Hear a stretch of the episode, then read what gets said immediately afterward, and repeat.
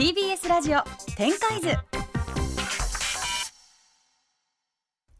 TBS ラジオ展開図今日注目するのはこちらです。コンピューターの中に構築される3次元の仮想空間やそれにまつわるサービス。日本では主にバーチャル空間の一種として認識されるメタバース。最近ではビジネスシーンやニュース用語としても目や耳にする機会が増えています。今朝はメタバースを一から解説していただきます。ということでゲストをご紹介します。株式会社サードバース代表取締役 CEO 株式会社フィナンシェ代表取締役 CEO の国光弘直さんです。よろしくお願いします。はいよろしくお願いします。ね、はい。なんかもう今はい。入ってくるなりもお二人の掛け合いが素晴らしかったんですけれどもまず最初にあの私から簡単に国光さんのはい。プロフィールをご紹介しますね。2004年株式会社アットムービーに入社し取締役に就任。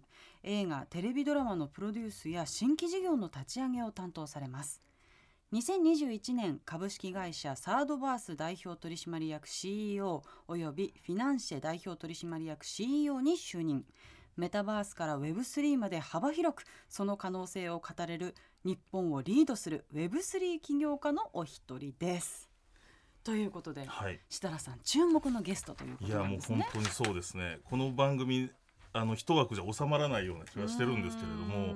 国光さん本当にそのまあ僕のあのゲスト会になってからですね結構その Web3 というテーマやってきたんですけど、まさに国光さんはそのメタバースの分野のゲームの会社もやられてますし、うんさらにその暗号資産とかそういうですねファンコミュニティを作るようなフィナンシェっていうサービスもされていて、うんでさらにいろんな実は今ですね話題になってる Web3 の会社に過去から投資してるんですね VC として。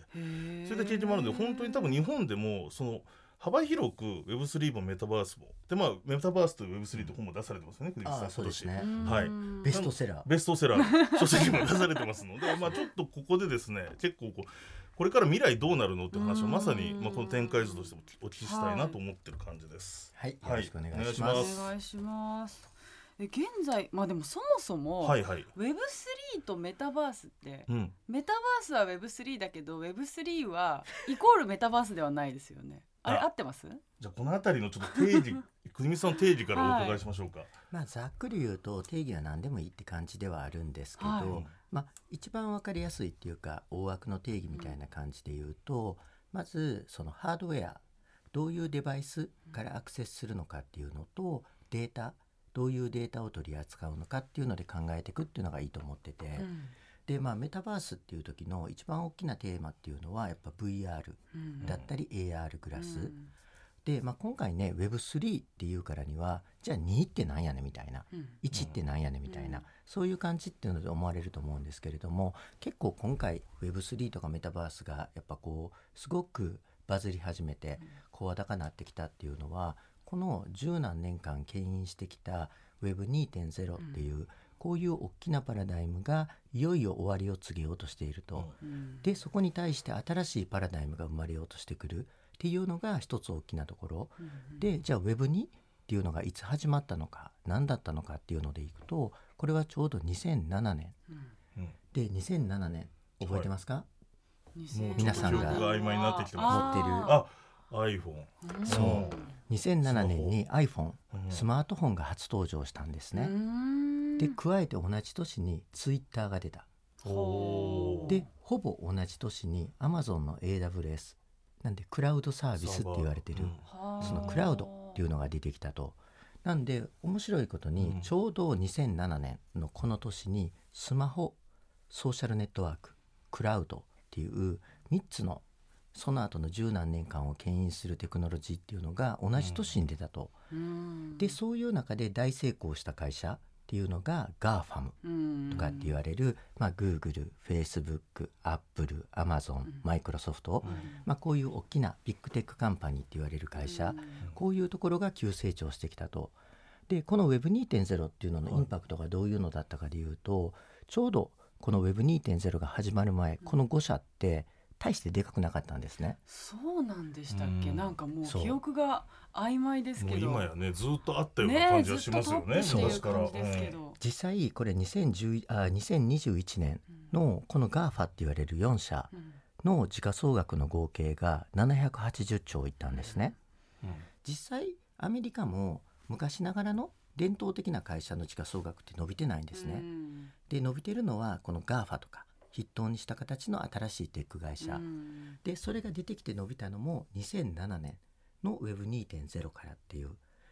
でこっから面白いのが、はい、この言うてねもうみんなスマホ持ってるじゃないですか、うん、でも SNS もねやってるやってる人はやってる、うんね、しクラウドもねもう DXDX DX でみんなって感じで、うんはい、大体この辺のテクノロジーが成熟化してきたんですね。はい、っていう風になってきて成長しなくなってきてちなみに GAFA の去年の成長率はいよいよテンパを切った。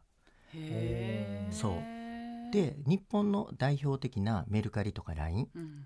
これもテンパを切った、うん、なんで成長率っていうところがこの辺のところっていうのがもう全然フラット成長になってきたと。っていう中でいよいよ次の波っていうところでこの Web3.0 でその中のまず一つ目。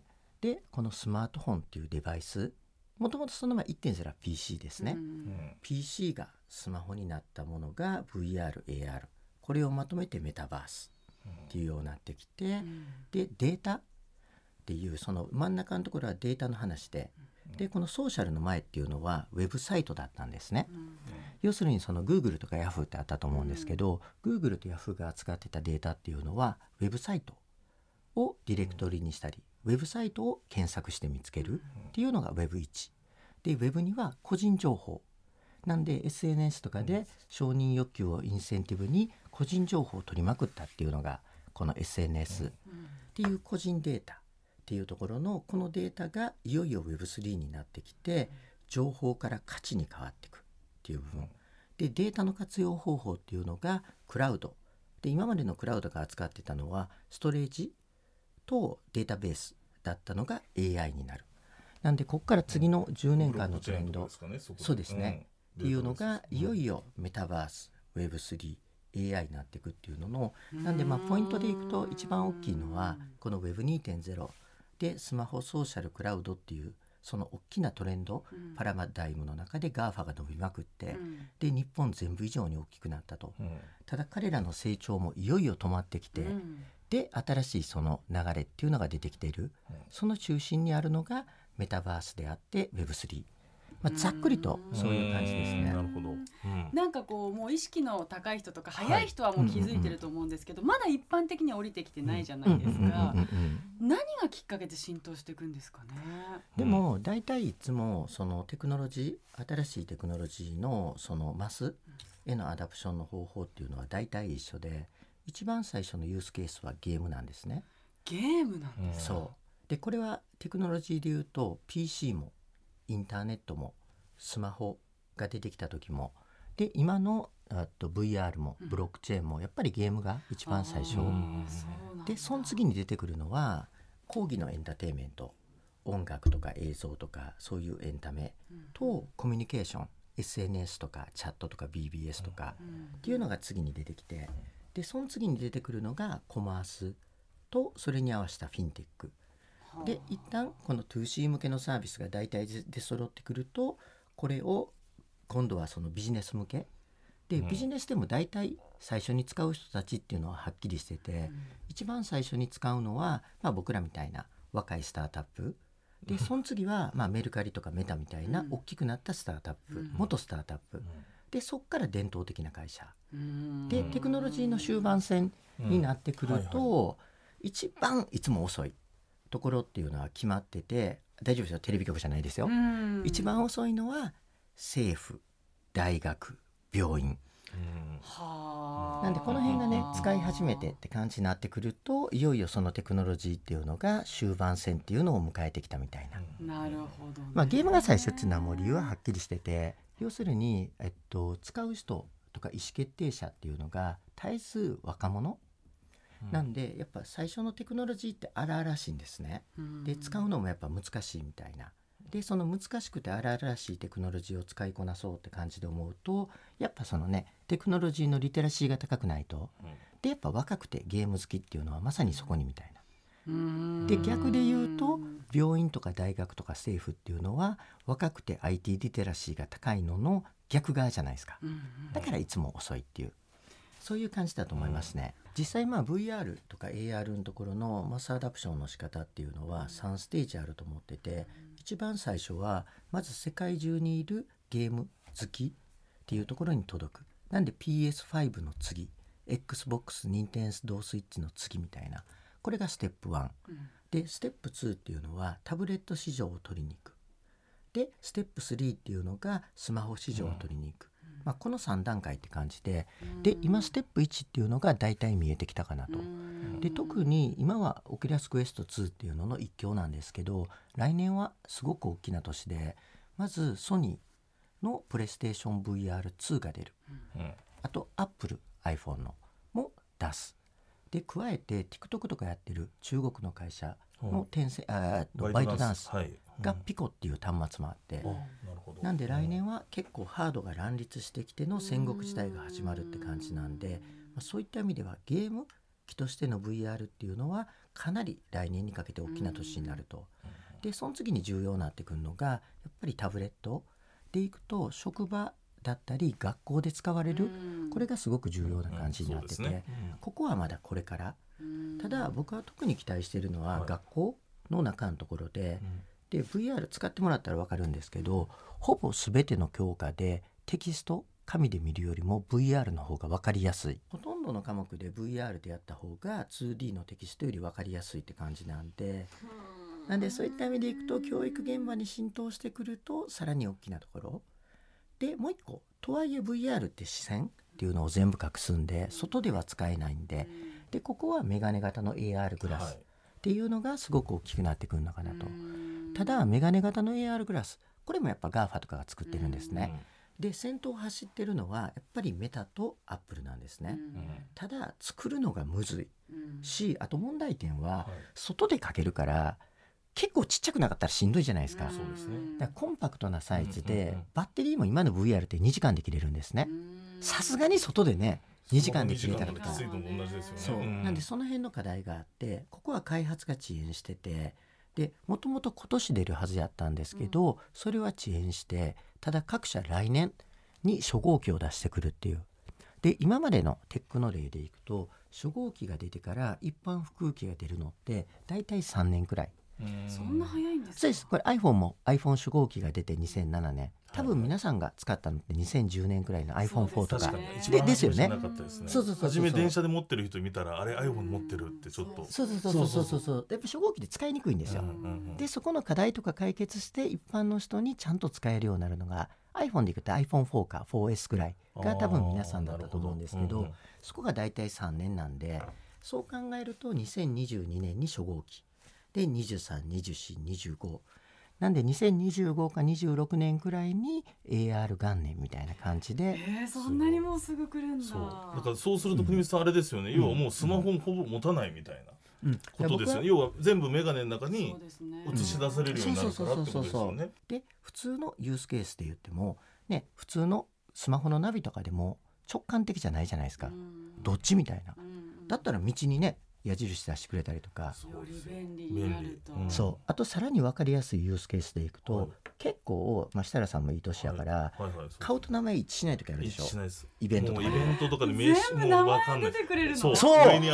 でここに何々さんって出ていつ何話したかみたいな感じ2とか回目もあったかとかもわかる。ねそう。めちゃくちゃいいそう便利じゃないですか？便利ですよめっっていう感じとかでうん。やっぱりそっちの方が直感的で便利みたいな。だ僕は結構ねテクノロジーの進化っていうところあこれはその起業してるところとかで、まあ、僕はずっと思ってるところなんですけど、なんか起業家とかっていうと全く新しいものを発明する人みたいななんかそういうイメージとかってありません、うん。でも実際僕はそうじゃないと思っててうん。起業家のアイデアっていうのは10年後の日常生活っていうのをイメージする、なんで10年後っていうのも本当にこれ見てんのとかうんでもそうじゃなくて例えばメガネ型のグラスで空間とねあの目が直接つながってでインターネットがこうできるようになる方が便利じゃないとかそういう感じの10年後の日常みたいな。で10年後に確かにそうなってた方が便利だよね。うん。ってみんなが思えれば例えば課題思いとかかっこ悪いとか、うん。バッテリーが切れるとか、うん。まあ、この辺は誤差みたいな感じなんで、うん。そういうとこを解決していけばそういう未来が作れるみたいなそういうとこかなっていう。なるほどね。あそうですよ。いやこれ本当に来るんですね。でも確かに昔やっぱりガラケー使ってる頃うんにスマートフォンなんて想像しなかったですよね。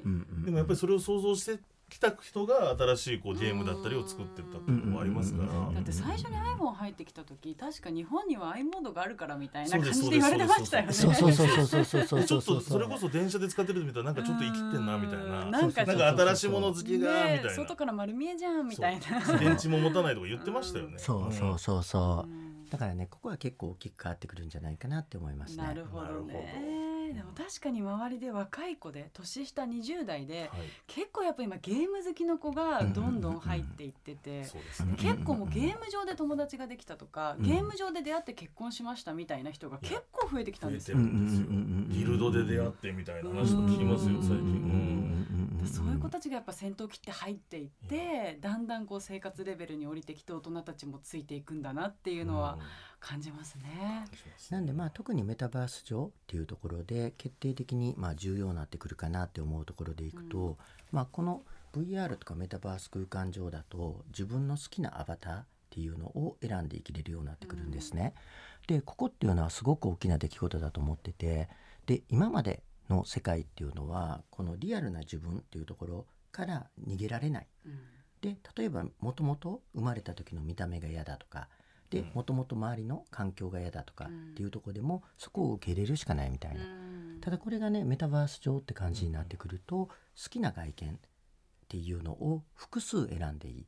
で性別もなんやったら犬とか猫でもいいみたいな、っうん。て感じだしあと性格って感じのところも自分で好きに選んでいい。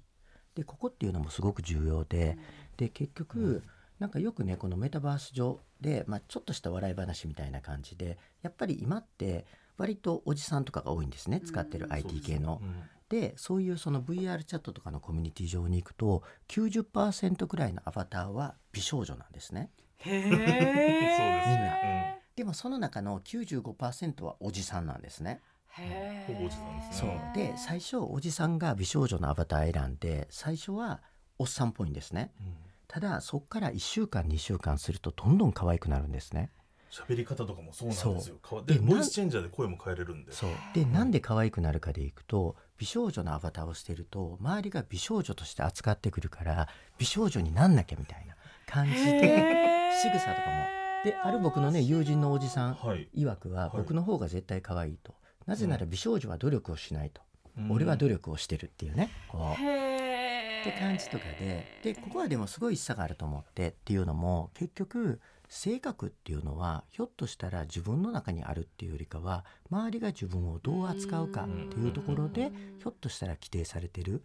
でひょっとすると僕らの性格っていうのも今の性格がもともとっていうよりかは持って生まれた外見があってそういう中の家族の中友達の中で何々っぽいよねみたいな。うん。お前ってやっぱ優しそうだよね。やっぱリーダーシップあるよね。とか。キャラみたいなやつですね。う。とか、うんみんなから期待されるなんか自分っぽさみたいなのがあって、うん。ひょっとしたらそれっていうのを演じてる。うん。で逆にそこっていうのが息苦しくなってる人っていうのもいるのかなと。なるほど。なんでこのメタバース上になってくると、まあ複数の外見っていうのを選んでで複数の性格なんか今日は気分的にねヤクザっぽいの。龍が如くにしてオラオラ行きたいとかね。そうですね。あるかもしれないじゃないですか。であともう一個重要なのがコミュニティって感じで。で結局今僕たちが生きてるコミュニティってよく半径5キロとかって言われたりするんですけど、半径5キロ内に偶然いた人たちの中で偶然気があった人っていうとこが友達なんですね。なるほど。やっぱりほとんどの人ってそんなに海外も行かない、うん。そんないろんな。なんでまあ近所の人、はいはい。で小学校中学校高校大学職場周りのところの、まあ、半径5キロ10キロみたいな。でその中に本当に気があった人とかがいればラッキー。でもいないかもしれない。でもねこれがメタバース上になってくると世界中70何億人の中から自分と気が合う人っていうところを選べばいい。なんでそういった意味でいくと結構メタバースの中でのやっぱ可能性っていうのは、今までの世の中っていうのは一つの外見と一つの性格と一つのコミュニティに縛られて生きてたと。でこれが複数の外見複数の性格複数のコミュニティを自分で選んで生きれるようになるっていうのがすごく大きな変化なのかなって感じて思います。なんかこうぼんやりしてたものがより具体的にイメージできるようになりました。でちょっとあのお時間も来てしまったので、たくさんお話しいただいてありがとうございました。今週のゲストは株式会社サードバース代表取締役 CEO 株式会社フィナンシェ代表取締役 CEO の国光弘直さんでした。ありがとうございました。はいありがとうございます。TBS ラジオ展開図